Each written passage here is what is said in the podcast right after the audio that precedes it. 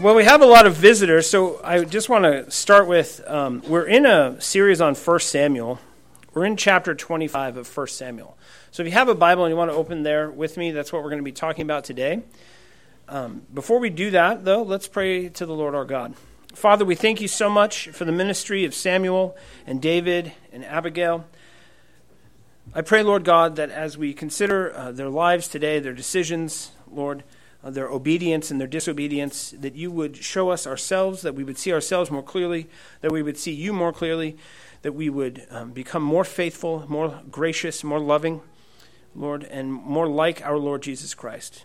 We pray that you would open the word to us now, that you give us understanding and insight and humility to receive what we learn there. In Jesus' name we pray, amen. Now, literally, this, this sermon I'm preaching today, I, I just cut off the end of last week's sermon and punted it a week. so um, there's, I, I, just jump right into the text. But I think it's important to just review where we're at. Uh, uh, you know, last Sunday was a long time ago, and there are some visitors. But the story we're looking at specifically is the story of David, who's hungry in the wilderness, comes to a man named Nabal, who's uh, throwing a party, uh, and David asks for some food because it's a festival. You're supposed to give food when there's a festival going on. And David's men are in the wilderness. They have no way of coming up with their own food. Well, Nabal arrogantly and smugly tells them no, tells them to sends them packing. And so David decides to come and kill him and his whole household. And as it says in the King James, every man that pisseth against the wall. He's going to slaughter the whole house. And what saves him is his wise and prudent wife, who sends food ahead of herself and then greets David in a very humble way, in, in, in um, condemning her husband and saving the whole household. By putting herself forward as a sacrifice, she turns away the wrath of David, just as Christ turned away the wrath of God by sacrificing himself. We see in Abigail that the patriarchy isn't always exactly what we consider it. Um, you know, in the New Testament, as, as patriarchal modern Christians, it's kind of hard to understand how Abigail gets away with calling her husband a fool uh, when he's not even there, disobeying him behind his back. So if you're interested in that, that's what last week's sermon was about. Well, then what obviously happens is um, David's wrath is in fact turned away. He's well fed, and then God shows up and kills Nabal. And it, and it doesn't say that he died of natural causes, it says that God killed him. And, and now what we're going to do is take up the story right from there. David's going to find out immediately that Nabal is dead. And this is how David responds in chapter 25, verse 39. When David heard that Nabal was dead, he said, Blessed be the Lord who has avenged the insult I received at the hand of Nabal and has kept back his servant from wrongdoing. The Lord has returned the evil of Nabal on his own head. Now, David says that God struck Nabal in his head with his own evil. And back in verse 29, Abigail had said this And the lives of your enemies God shall sling out as from the hollow of a sling. Now, taken together, we are reminded here of David's greatest military victory, the one in which he threw a rock and slew Goliath by striking his head. God, God wants him to take that connection. It's important that David sees in this fight, just as in that fight previously when he gave all the recognition to God, that that, that, that situation is carrying on. It's still God who's striking down your enemies. You may just be a sling to me, David, but you're a sling that I'm using if you are obedient and if you follow me to slay the enemies of God. David does not seek to build his own kingdom, for Yahweh is building, or David does not need to seek to build his own kingdom because Yahweh is building it. Calm down, David. Don't get so riled up. Don't re- return reviling with reviling. Don't return violence with violence. For the Lord God is building your house because I'm building my house, is what he's telling. He wants him to remember this. Now, way back in 1 Samuel 13 14, Samuel told this to Saul But now your kingdom shall not continue, Saul. The Lord has sought out a man after his own heart, and the Lord has commanded him to be prince over his people, because you have not kept the Lord the, the not kept what the Lord commanded you. So Saul had the kingdom taken away because he didn't follow God's blueprint. Now David is being tempted to grasp after the kingdom, to not follow God's blueprint, and have it taken away from him. And he needs to remember that he is the sling, he's not the stone. The Lord will strike down the enemies of, of his household, and he will do it through his children, and the children don't need to worry about doing it themselves. There is a blueprint in heaven, and God is building according to it, and nothing is outside of his purposes. Our times are in his hands, and this is what David needs to learn. David may hold the sling, but God directs the stone. David was cursed by Nabal, but the Lord knows how to defend his children. He always has. The Lord's building his own house, and David needs to stick to the blueprint. This is something that we need to hear still in our own day. He can't be distracted by insults, he can't be distracted by reviling. Now, if we go back to the beginning of this series, we remember that 1 Samuel is part of a larger Deuteronomistic history. That's what they call it. It was compiled from the annals of Israel to prove God's promises of blessing and cursing and restoration as recorded in Deuteronomy. Right? God says a bunch of things in Deuteronomy. If this happens, this is what I'm going to do. If that happens, this is what I'm going to do. And if this happens, that's what I'm going to do. And so the pro- later prophets took all the histories of Israel, and what they did is they created a history book that proves Deuteronomy actually took place. The things, right, that brought cursing, brought cursing. Those things that would bring blessing actually brought blessing. And they did it for the sake of the exiles because the exiles needed to know the truth of Deuteronomy. If you return to me, I will return to you. What we see in this, both in David's day, in the compiling of the history later, in our day now, is that God never tires of reminding us that He's got it. that He says, Do this and I will bless you. Do this and I will curse you. And finding out the difference and doing it is on us. Right? That's on us. But whether the blessing or cursing comes, he's got it. He's going to do it. He will not be assuaged. He will not be turned aside. He will not stand idly. We all need to remember who God is. Deuteronomy 32 43. Rejoice with him, O heavens, bow down to him, all gods. Or he avenges the blood of his children and takes vengeance on his adversaries. He repays those who hate him and cleanses his people's land. He does, doesn't he? This word doesn't fall to the ground empty and feckless, does it? The Lord is never on the run. Though we may feel like we are, he never is. The people of God, through troubled circumstances, and how things look down here must remember the throne of heaven, whose, pers- whose perspective is never darkened, never troubled, and never unfocused. Right? God is never looking through a veil. God is never looking through a glass dimly. Now, the overall point here is something quite striking. There is comfort in the fact that the Lord has returned the evil of Nabal upon his own head. Right? I, I, this, is, this happened uh, last year it, it is not good to necessarily rejoice over the destruction of the wicked, but I am glad that Ruth Bader Ginsburg stood before the, the true and living God. She was an evil judge, and she stood before the judge, and that comforts me. That gives me a great deal of comfort for what's going on right now. Because, right, whatever your, your situation is here, we will all of us stand before the living God. We will stand before the judge. The Lord has returned the evil of Nabal on his own head, David says to himself, and he's comforted as if he puts on a warm blanket. And why? Because God, back in Genesis 3:15, promised to be a head-cracking savior. That's what he promised to do. And look, Nabal has had like a stone has had his evil come upon his own head. God is a skull-crushing savior. That's what he does. That's who he is. Just as the exiles need to hear it, David needs to be reminded that God has not abandoned his people nor forgotten his promises. Do you need to hear the same message? Do you need to be reminded that God has not actually abandoned us and that he does, in fact, remember his promises? Yahweh is refreshing the wearied David slack for a moment in his vigilance of faith due to his crushing circumstances right? He's in the wilderness, he's hungry, he's isolated, he's persecuted, and he's on trial. We can understand, as I said earlier, we can have mercy for him because we understand what it is to be pressed upon by every side and forget ourselves for a moment. As I said last week, right? David hears the insults, and the first thing he says is, um, like, let's go. Lock and load, everybody. We are going to go down there, we're going to kill everyone. And I don't know about you, but in the last two years, I've heard a number of news things in which my reaction was everyone get your guns. It's time. I was born for this moment. Do you need guns? I got guns I can share with you. Because what happens when we're pressed upon every side is this, right? I, it's a joke that I, have been telling for years. Let's canned goods and shotgun shells. That's all we need.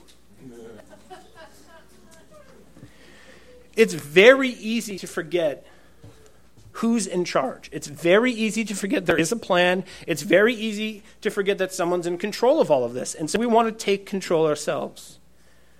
And some of us want to do it with gun. Some of us want to do it with a sword. But those who live by such things die by such things. Now, I'm not a preacher of pacifism, but this reaction of David is the thing that we have got to avoid as the people of God.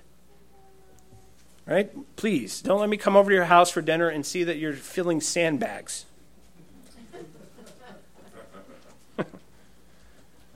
I'm not, I'm not pointing a finger at anyone in particular. Now, David had let Nabal get, get to him, and he set out to avenge himself like the kings of the world, to take the food that was denied from him, to take the vengeance that he's owed. And what did Samuel say back in chapter 8 uh, that, about what a king would do? He would be a taker, he would take things. Samuel warned that kings would take their young men and take young women as servants and soldiers, that he would take the best fields and the best orchards and the best vineyards, that he would take a tenth of their crops, because evil kings take. That's what it means in Philippians when Paul says, Have this mind amongst yourselves, that Jesus didn't think Godhead, uh, uh, equality with God was something to be grasped. It's not something to be taken. The Lord gives, and you open your hands and receive. Taking is not allowed in the kingdom of God. Now, here in the Garden of En Gedi, confronted by the snake Nabal, David nearly fell by taking what was forbidden, just like Adam did. He almost became a judgment upon Israel, even as he brought judgment down upon his head. That's what was at risk. But through Abigail, Abigail, right? Savior from a skirt, Yahweh turns away David's wrath and calls him back to faithfulness. Lady Wisdom shows up on the scene to David and speaks these words from Proverbs 20, chapter 20, or chapter 20, verse 22. Do not say, I will repay evil. Wait for the Lord, and he will deliver you. That summarizes Abigail's speech. Don't do this, David. God will avenge you. Now, Abigail's argument was that David must refrain from taking vengeance precisely because God would not refrain from taking vengeance. 1 Samuel 25, 29. This is what Abigail had to say. If men rise up to pursue you and seek your life, the life of my Lord shall be bound in the bundle of the living, in the care of the Lord your God, and the lives of your enemies he shall sling out as from the hollow of a sling. And the crushing of Nabal's head, as Christ said in Luke chapter 7, verse 35, wisdom is justified by her children. Lady Wisdom here appears. She tells David, Don't do this because this is what the Lord is going to do. And she's justified by events. This is the prophetic, right? The prophetic voice is justified by what occurs. This is how you know whether it's truly the prophetic voice or not. Abigail reassures David, exhorts him in his assurance of faith. She isn't just feeding him with good food, she's feeding his heart, she's nurturing his body and his soul. In verse 29, it says it mentions that, that he will be found bound in the bundle of the living. That's the Old Testament way of saying that he will be found in the book of life. As it says in Revelation chapter 3, verse 5. David, you will be found in the bundle of the living. You will be found in the book of life. She's, she's reassuring, right? Not just his political ambitions, but his, she's reassuring him in his faith, in his hope, in the final end the final product, the telos of all things. You will reside with the living in heaven with God if you turn from this path. Her argument is God's character. She knows, as it says in Isaiah 34 8, the Lord has a day of vengeance, a year of recompense for the cause of Zion. For the cause of Zion, there is a day of recompense coming. Abigail's humble appeal for David to remain faithful is very needed. It's very much needed by David. We see through this whole section, chapters 18 through 23, there are 12 instances in which God has to come and save David. No wonder he's tired of it. And yet, why does he forget it? Why does he need Abigail to come and remind him of it? He, from, eight, from chapter 18 to 23, a very lengthy period of time, 12 times the Lord delivers him. And yet, when he, he receives the insults of Nabal, he feels as it's, it's his responsibility to avenge his name. How easily we forget the long history of God's faithfulness to us. He hears the insults, hungry, aban- abandoned in the wilderness. David's rational, theological mind is twisted with self concern, self determination, self satisfaction, with reviling hatred. How much more news is it going to take for you before you make this kind of decision? Are you at your wits' end? Right now, are, are you sitting down with your family and the thing you're discussing over the food that God provided is all of the times that He saved you and from chapters 18 to 23? Or are you sitting down and you, you would not believe what Nabal said this time? What about what God said, David? What about what God said? Now, how often in your home are you discussing what Inslee said versus what God said? That's a trick question. Please don't honestly answer it. We'll have to go back and, and repent again like we did at the start of the service. We all too easily forget. Now, David resembles here Israel in the wilderness more than Christ in the wilderness. And this is where the veil is lifted, and we see that David isn't actually the promised son who's going to save mankind because he clearly has feet of clay. And, and we're reminded here of something that Paul says in Ephesians 6 4. Fathers, do not exasper- exasperate your children. Fathers, do not exasperate your children. David is pretty exasperated at this moment. Right? He's looking down from heaven and he sees, whoa, well, man, he snapped. He's having a tantrum. Enter Lady Wisdom. Right? What, what would calm a, an angry soldier down? A beautiful woman with food and wise words. What calms most men down? I'll be honest. Beautiful women with wise words and good food. Yahweh sends Abigail to not only restrain David, but to encourage, comfort, and nurture him in his faith and faithfulness. 1 Samuel 25 28.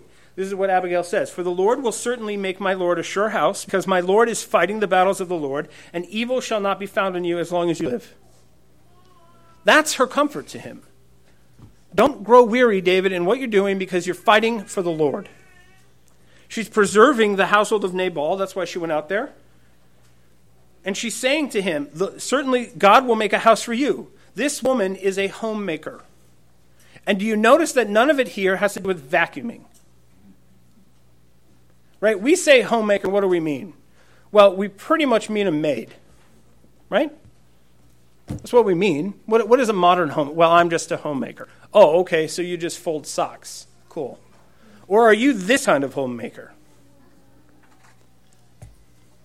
It's not about whether we're going to fight, it's how. And are you this kind of Abigail, or are you just a maid? Ladies, men, are your wives this kind of Abigail, or are they just maids? Right? They make sure that the checks go out on time, they make sure the kids got their homework done. They're just there checking boxes to make sure stuff gets done. How often are they nurturing your soul? Ladies, how often are you nurturing your husband's soul? Honey, I hear what you're saying about work, and let's forget what Inslee said for a minute. Let's talk about what the Lord said. And you have, right? Lady wisdom is what David needs in his struggle. And, and God came down and saw Adam and said, It's not good he's alone. What he needs is Eve. What he needs is, his, is an Abigail. What he needs is a woman who's going to be a homemaker who doesn't just provide ex- excellent homemade bread, but is able to feed his wearied soul. See, David learns the lesson, right? He learns the lesson that Abigail's teaching him. He says in Psalm 127, verse 1, Unless the Lord builds the house, those who build it labor in vain. That was her message to him. Now, ladies, is that your message to your world wearied husband? Stop trying to build this house yourself. Appeal to heaven, obey God, and He will build it. That's your go- the gospel, ladies, to your men. That's the gospel you should be preaching in your house. They may want to talk about what Nabal said, but you ought to be the one who comes and reminds them of what the Lord said. Now, this homemaking, this is her glory. Abigail proves to be a faithful sister in Christ to David and young men, this is the kind of sister who loves God more than men that you ought to be looking for. Young ladies, this is the kind of worthy sister that makes a worthy bride. Abigail is proving to be the kind of woman a man ought to make his wife, if he can. Proverbs 19:14. House and wealth are inherited from fathers, but a prudent wife is from the Lord. Proverbs 12:4. An excellent wife is the crown of her husband. Now, this is exactly what God has arranged. He's, he's got a king, and the king needs wisdom, and so he provides lady wisdom. 1 Samuel 25, 39 through 40. Then David sent and spoke to Abigail to take her as his wife. When the servants of David came to Abigail at Carmel, they said to her, David has sent us to you to take to him as his wife. Now, what we see here is actually, it's, it's quite interesting. Uh, wedding customs are largely the same from Genesis to the epistles in the New Testament. There's not a lot of difference in sort of how the process works. In Genesis 24, Abraham sends a servant to get a wife for his son.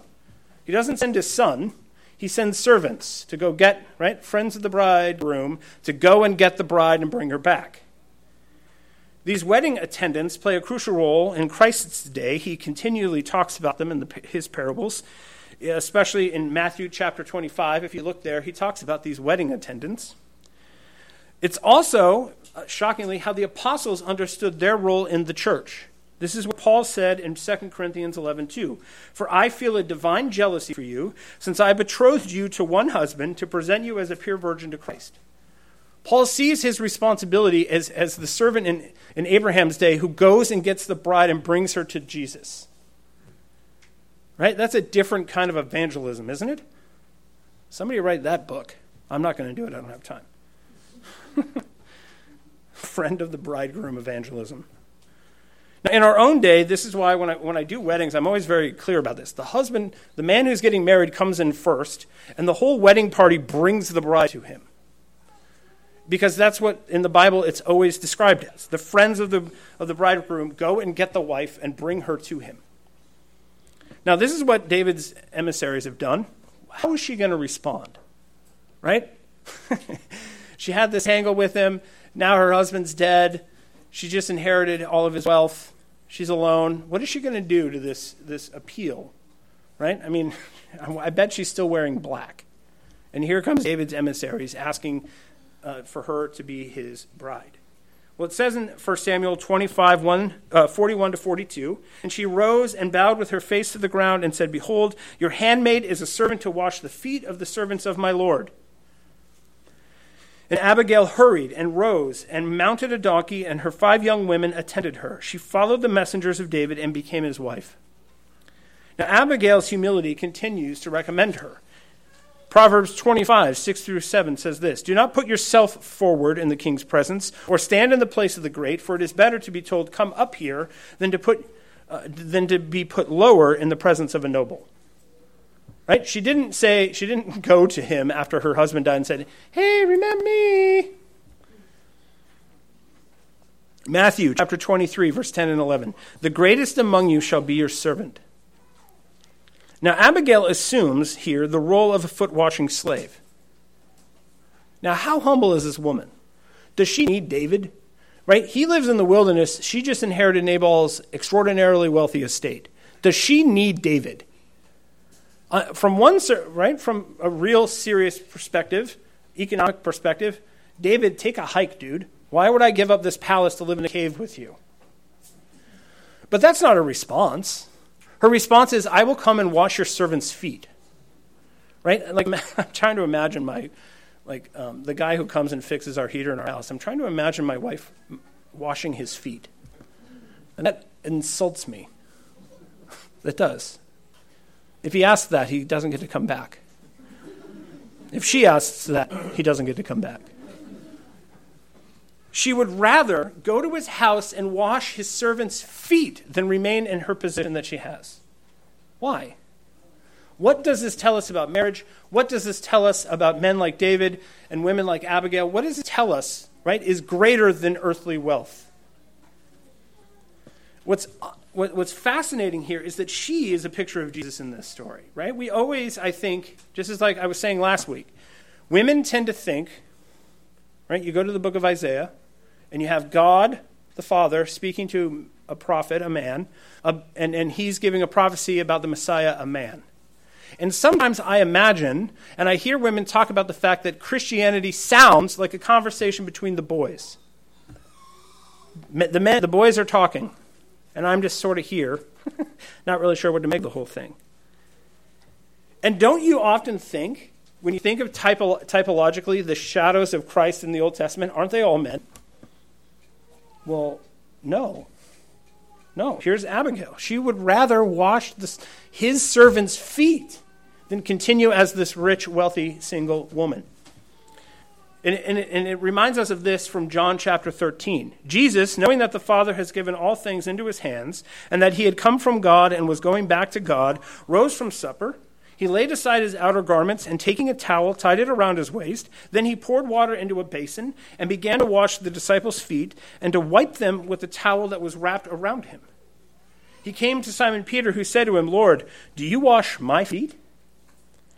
Now, like her Lord, Abigail's humility is pure and true and shocking.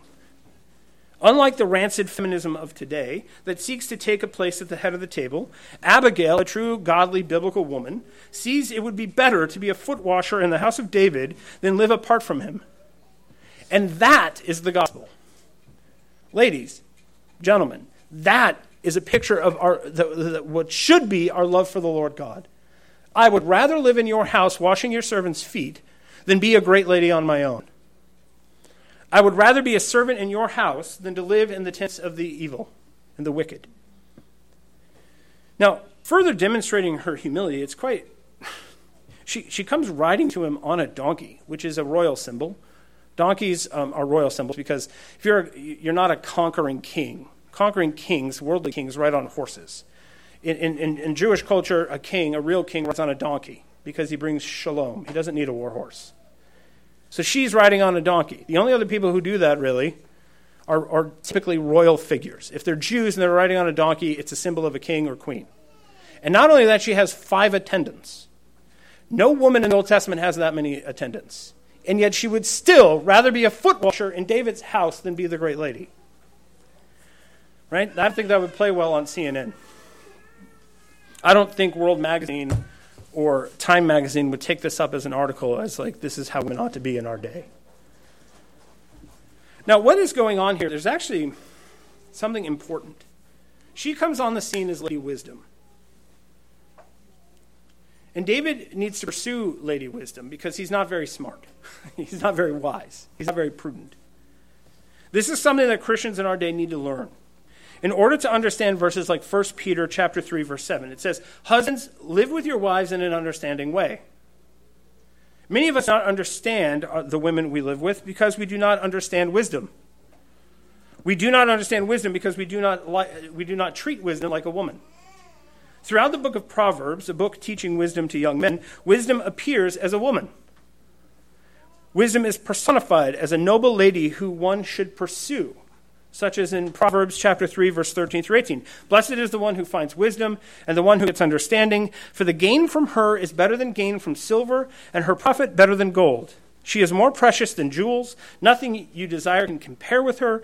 Long life is in her right hand, and her left hand are riches and honor. Her ways are ways of pleasantness, and all her paths are peace. She is a tree of life to those who lay hold of her. Those who hold her fast are called blessed. Now, is, is that how we think of wisdom? Is that how you think of your wife? Lady Wisdom is contrasted with Lady Folly throughout the book of Proverbs, especially chapter 7. And the whole book leads to a description of wisdom ultimately as a wife, Proverbs 31.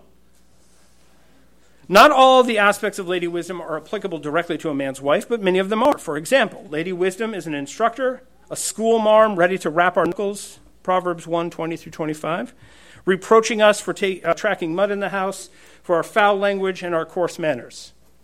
I'm a much more pleasant person because I've had to learn how to control this bad boy in, around my wife, just her. Then we added six kids. That's what I call sanctification, right? I don't usually track mud in the house. I don't have that kind of job. but I do come in with some filthy talk, right? And, and Lady Wisdom causes us to be polite gentlemen. That's what she teaches us. That's what our wives teach us. Lady Wisdom instructs boys in how to be men, how to take the initiative and bear responsibility. The man who pursues wisdom should learn to sit up straight and use his inside voice. Don't put your feet on the table. Stop shouting. Right? Don't throw the football in the house. I've actually had to be told that more times than my kids. Attaining wisdom requires a teachable spirit. It, wisdom is pursued in humility. Lady Wisdom is a wealthy patroness who invites us to a feast. Proverbs chapter 9, verse 1 and 2. Wisdom has built her house. She has hewn her seven pillars. She has slaughtered her beasts. She has mixed her wine. She has also her table. A man who pursues wisdom ought to act like he is invited to a banquet at the palace of a fine lady. I like to say this men, that is your home. You've provided it for them to, to build up for you, but you are an honored guest there. Your wife ought to be the queen of that place. And when she says, take your shoes off, you ought to listen. Why? Because, right, you're, pursuing lady wisdom who's instructing you how not to be an animal. Right? Darwinism makes a lot of sense to most of us, but it's, it's like what I call men, typically, man culture is the opposite of Darwinism. We were men and we're slowly becoming beasts. Right? And unless Abigail intervenes, that's what happens to a lot of us. We should enter our homes as if we were invited, not eat like uh, we were raised in a barn, not rejoice in what is served but rejoice in what is served, while rejoicing in the wisdom that comes alongside bread and wine. Right? When you're sitting there at the dinner table, is that your opportunity to be refreshed by Lady Wisdom like Abigail refreshed David? Or is it that your opportunity because you have an audience now? Who's going to hear how smart you are, how intelligent you are, how awesome you were at work. She's going to hear all about your problems. She's going to hear all about the people who are stupid at work. She's going to hear about all the stupid stuff you have to deal with. Or when you come home to sit down at dinner, is that your opportunity to be refreshed by Abigail? Like, listen, I was out in the wilderness. I'm about to slaughter some Nabals, baby. So could you please just sit down and feed me some good food and talk to me with some wisdom, some reason? And you know, she's probably been with kids all day. She, she probably wouldn't mind a little reasonable talk to. yes. Lady Wisdom is a sexually attractive woman and should be sought as any sensible suitor would court a beautiful and intelligent woman. Proverbs chapter 7 verse 4. Say to wisdom, you are my sister, and call insight your intimate friend. Sister is meant in the same way as Song of Solomon 4 9. You have captivated my heart, my sister, my bride. You have captivated my heart with one glance of your eyes, with one jewel of your necklace. Now, doesn't this describe David's response to Abigail? She came as a worthy sister. And now he says, Yes, you are now right? Not just my sister in the Lord, but you're going to be my beautiful wife. I'm going to pursue you. I'm going to take Lady Wisdom into my house, and I'm going to grow up now. You know what I need in the wilderness because I'm making, starting to make bad decisions? Is Lady Wisdom. Come out into the wilderness with us, and maybe we'll have some carpets in the tent. Maybe we'll have some like some educated talk at dinner time. Right? I can stop eating with my fingers and talking about how much I hate Nabal. A man is instructed by Solomon to pursue and marry this woman and is instructed to be faithful to her. She is a precious treasure, never to be forsaken. Proverbs chapter 4, verse 5 and 6. Get wisdom, get insight, do not forget, do not turn away from the words of my mouth. Do not forsake her, and she will keep her keep you. Love her, and she will guard you. The Bible says wisdom is a woman to be approached with a rose, with a sonnet, or both. If we want to obey Peter and live with our wives with an understanding way, we must think biblically. We must think like David. We must recognize Abigail when she comes and pursue her like we would a beautiful woman worthy of pursuit, a woman worthy of listening to, a, a woman worthy to sit at table with. Modern men have a false conception of wisdom that leads to little understanding about the world in which we actually live. No wonder we don't understand our wives. No wonder we don't recognize the, uh, and struggle to raise Abigails in our own homes. We see when David struggles to be content with his high and holy calling, right? He's got Lady Wisdom now. And, and, is, and she, what kind of effect is she going to have? She going, right? This, this is, we're going to look behind the curtain here. And David has this opportunity to bring Lady Wisdom into his home and become the greatest king who ever lived. But what is he going to do with Lady Wisdom? He's going to do with Lady Wisdom what many of us do when we attain Lady Wisdom. Even though he's got her in the house, he's going to sow seeds of the, the destruction of his own household. Why? Because of the simple principle if one is more, or if one is good, two is better. That's, it's a, right? You want to talk about ethics 101? What's most of our problem is this. If one is good, two is better. So he's got lady wisdom, and he must be thinking to himself, you know what's better than one lady wisdom is two lady wisdoms. Right? I'll be twice as smart. 1 Samuel 25, 43 to 44. David also took Ahinoam of Jezreel, and both of them became his wives. Saul had given Michal his daughter, David's wife, to Palti, the son of Lachish, who was in Gallim. It's just it's a little verse right at the end. He goes through all of this nonsense with Nabal. He's delivered by Abigail. He brings her into his house, and then right at the end, by the way, he's multiplying wives. Right? I mean, one's good, two must be better. Marrying Nabal's widow gave David a legitimate claim to his position and wealth. He has it's, it's strategically important. And I think this is leads him astray. You know what? This marriage was good for me politically. This marriage was good for me strategically, so why don't I keep doing it? I'll marry that one over there and I'll get that land. I'll, get, I'll, I'll make an alliance with that tribe over there by taking that one. Not content with the godly wife that God gave him, David, contrary to the law, is multiplying wives. It says in Deuteronomy 17 17, The king shall not acquire many wives for himself, lest his heart turn away.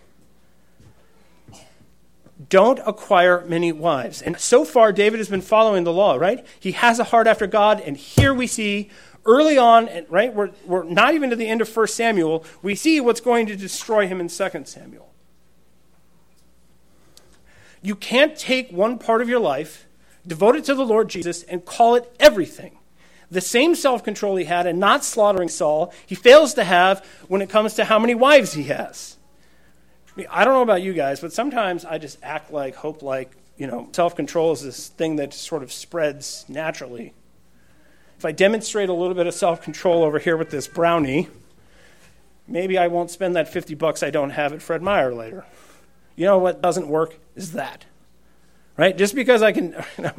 what's always really funny is, especially me, when I'm like, man, that was a lot of self control I just demonstrated, I go out and I double down and I'm like half, half as much self control the next time. It's like I, I get all worked up in my mind and then I go out and I was like, I didn't demonstrate any self control just now at all. Because we're like this. We're like, oh, yeah, self control. Watch how much self control I have. I didn't kill Saul. I didn't do it. He was right there in going to the bathroom. I could have killed him, and I didn't do it. I'm so so much self control. Hey, ladies. By the time David becomes king in Hebron, he has six sons with six women. Right? I mean, this is like an episode of Cops. Baby mama trouble all over the hood. The sin of David has enormous ramifications for Israel's future David has not averted entirely the wicked king's desire to take. By the time of the Bathsheba episode, David has cultivated the habit of taking whatever woman attracts him and adding her to his collection. He had begun to take, and why not take Bathsheba also, as he will in 2 Samuel 11? Further, David's sons all follow his example. He demonstrates a behavior, and oh, lo and behold, his sons learn it. Am- Amnon, his son, takes Tamar against her will in 2 Samuel 13. Absalom, the rebel, takes David's harem up on the rooftop in broad daylight. Solomon took 1,000 wives and concubines. How did he have the energy to write Proverbs? I want to know. this taking of women, this unrepentant lack of self control, is taught to his sons. It sets the example, and the boys follow it. They're like, oh, look at dad. I can do better than that. All the Old Testament characters who are lesser Jesuses are the antitype to the Lord. David, given all his qualities, has feet of clay. He is not sinless. Indeed, David is, is not serving him, or he is serving himself, retaining an area in his life for his own satisfaction and not submitting it to the Lord. Right? This whole series is called the Stump of Jesse. How, why is it that we needed to cut the tree down and start something fresh? Well, it's, it's right there in this throwaway verse at the end of 25. He's multiplying wives. Oh, and then what's going to happen? That heart that he had after God is going to be led astray. Now, C.S. Lewis said this What Satan put into the heads of our remote ancestors was the idea that they could be like gods. They could set up on their own as if they had created themselves, be their own masters, invent some sort of happiness for themselves outside of God, apart from God. And out of that hopeless attempt has come nearly all that we call human history money, poverty, ambition, war, prostitution, classes, empires, slavery. The long, terrible story of man trying to find something other than God which will make him happy. David was seeking something other than God ordained marital happiness. For David, marriage was marred by politics and lust and greed, displays of power, and his lack of self control leads to his and several of his sons' downfall. He's, he is building his own house according to his own desires, and that house can't stand. Right? The Lord's not building it. Unlike David, Jesus has but one bride, and she isn't a prop in some stupid political game. Jesus is fulfilling his marital vows to her as her faithful husband. Ephesians 5 25 to 27. Husbands, love your wives as Christ loved the church and gave himself up for her, that he might sanctify her, having cleansed her by washing of water with the word, so that he might present the church to himself in splendor, without spot or wrinkle or any such thing, that she might be holy and without blemish. This is what Jesus requires as the model for marriage in the church. 1 Timothy 3 2. Therefore, an overseer must be above reproach, the husband of one wife. The Lord builds our house his way. This is done through one woman men who pursue Lady Wisdom, an intimate companion, who nurtures and feeds a man's body and soul as he washes and beautifies her according to God's word.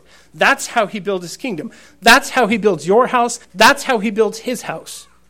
One man, one woman, one lifetime, one hope, one faith, one baptism. It's this unity of purpose to which he calls all he brings all these things in and that's the kingdom he's building. That's the temple for himself in which he dwells.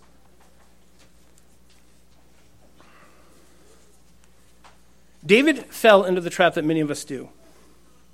Right? What's better than a $20 bill Right? I got sons now, they're working hard, they're making a lot of money. And what I find funny is every time I give them a $20 bill, you know what almost always happens? The same thing their dad does. Man, I like this 20. I should get more of them. The only thing better than a $20 bill is a $50 bill. The only thing better than a $50 bill is a $100 bill. The only thing better than a $100 bill is a check for 500 What's better than a gallon of unpasteurized milk? Two gallons of unpasteurized milk. What's better than a steak sandwich? A steak sandwich, and onion rings, and a shake, right? I have literally eaten, has been eating a steak sandwich, which I do love, and thought, you know what's missing is onion rings. And my wife's like, really? really? Yeah, because I mean, this is good, you know, and make it better is more. What's better than a good looking woman? All the good looking women. We will turn anything and everything into this game. We struggle when more doesn't come. Binge watching one more episode. Anybody done this recently? Okay, just one more, baby. Just one more. It'll be fine. Just one more. What time is it? Two? It's fine. Just one more. well, now there's only two left in the season, so we might as well just finish the season. Right? Next thing you know, the kids are getting up. Not all my stories are just made up. More beer, more security, more happiness, more peace, more sunshine. The only thing better than a little is more of the same. We struggle with this largely be, um, because it actually is true. Right? This is one of those things where God kind of gets us a little bit. You know what's better than running one mile? Running two miles. I don't know personally, but I've heard. what's better than two push ups? 12 right? I mean, we all understand this. If you're a father and a husband and you've got kids in a household, you know what's better than $1,000 a month? $2,000 a month. This is really true. And so, something that's true like this, right? Lady wisdom is worthy of pursuit. So, why wouldn't two lady wisdoms be worthy of pursuit?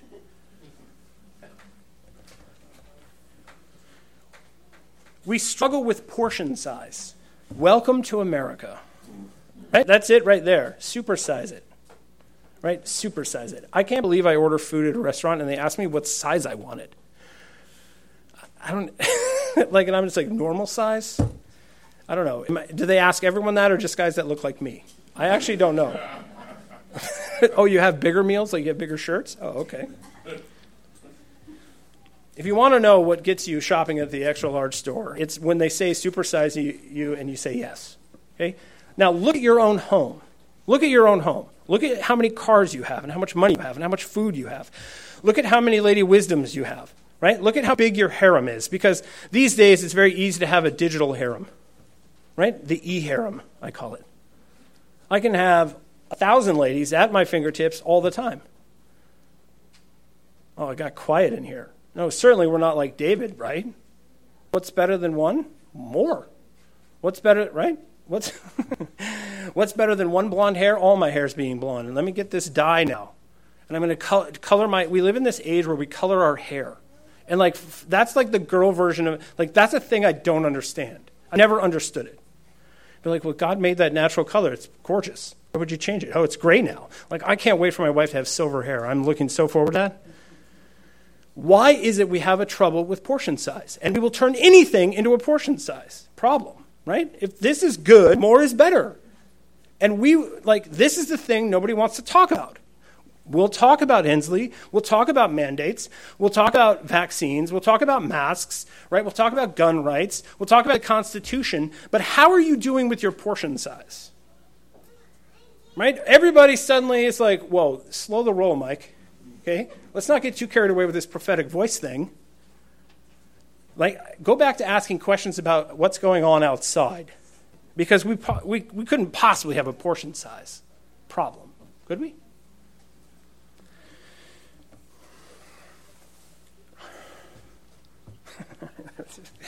know what's better than a little bit of government, more government? We've been saying that for like 150 years. And now we're like, oh no, it's not better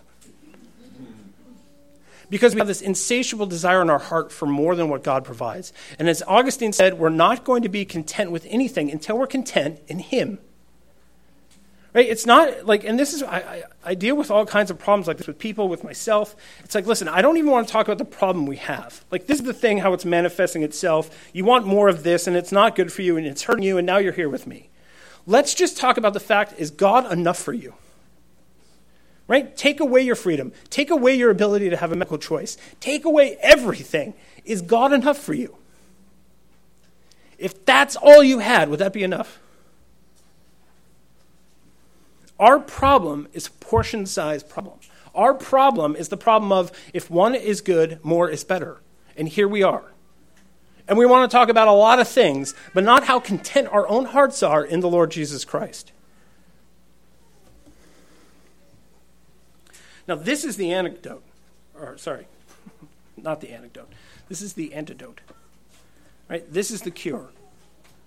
This is what it says in Philippians chapter 4 verse 11. Not that I am speaking of being in need, for I have learned in whatever situation I am to be content. That's what Paul said. Now, does everyone remember our friend Paul and what he endured? Between shipwrecks and stoning, between being hunted down, being a, right? Maligned. Hebrews 13:5 Keep your life free from the love of money and be content with what you have for he has said, I will never leave you or forsake you. Now, in the coming months, this is the question you have to ask because things are going to be, they're going to start taking things away, even more than you could possibly imagine if you've read any history books at all. And this is my question no matter what they take from you, is having Jesus Christ enough? No matter what comes. Ecclesiastes 9 9. Enjoy life with the wife whom you love all the days of your vain life that he has given you under the sun, because that is your portion in life, and in your toil at which you toil under the sun. And you don't live in 1850. You don't live in 1776. You don't live in 1935. You live in 2021, here and now. That's your portion.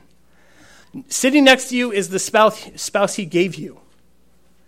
The portion size is the portion size. Are you content in the Lord? Or are you focused on the portion size?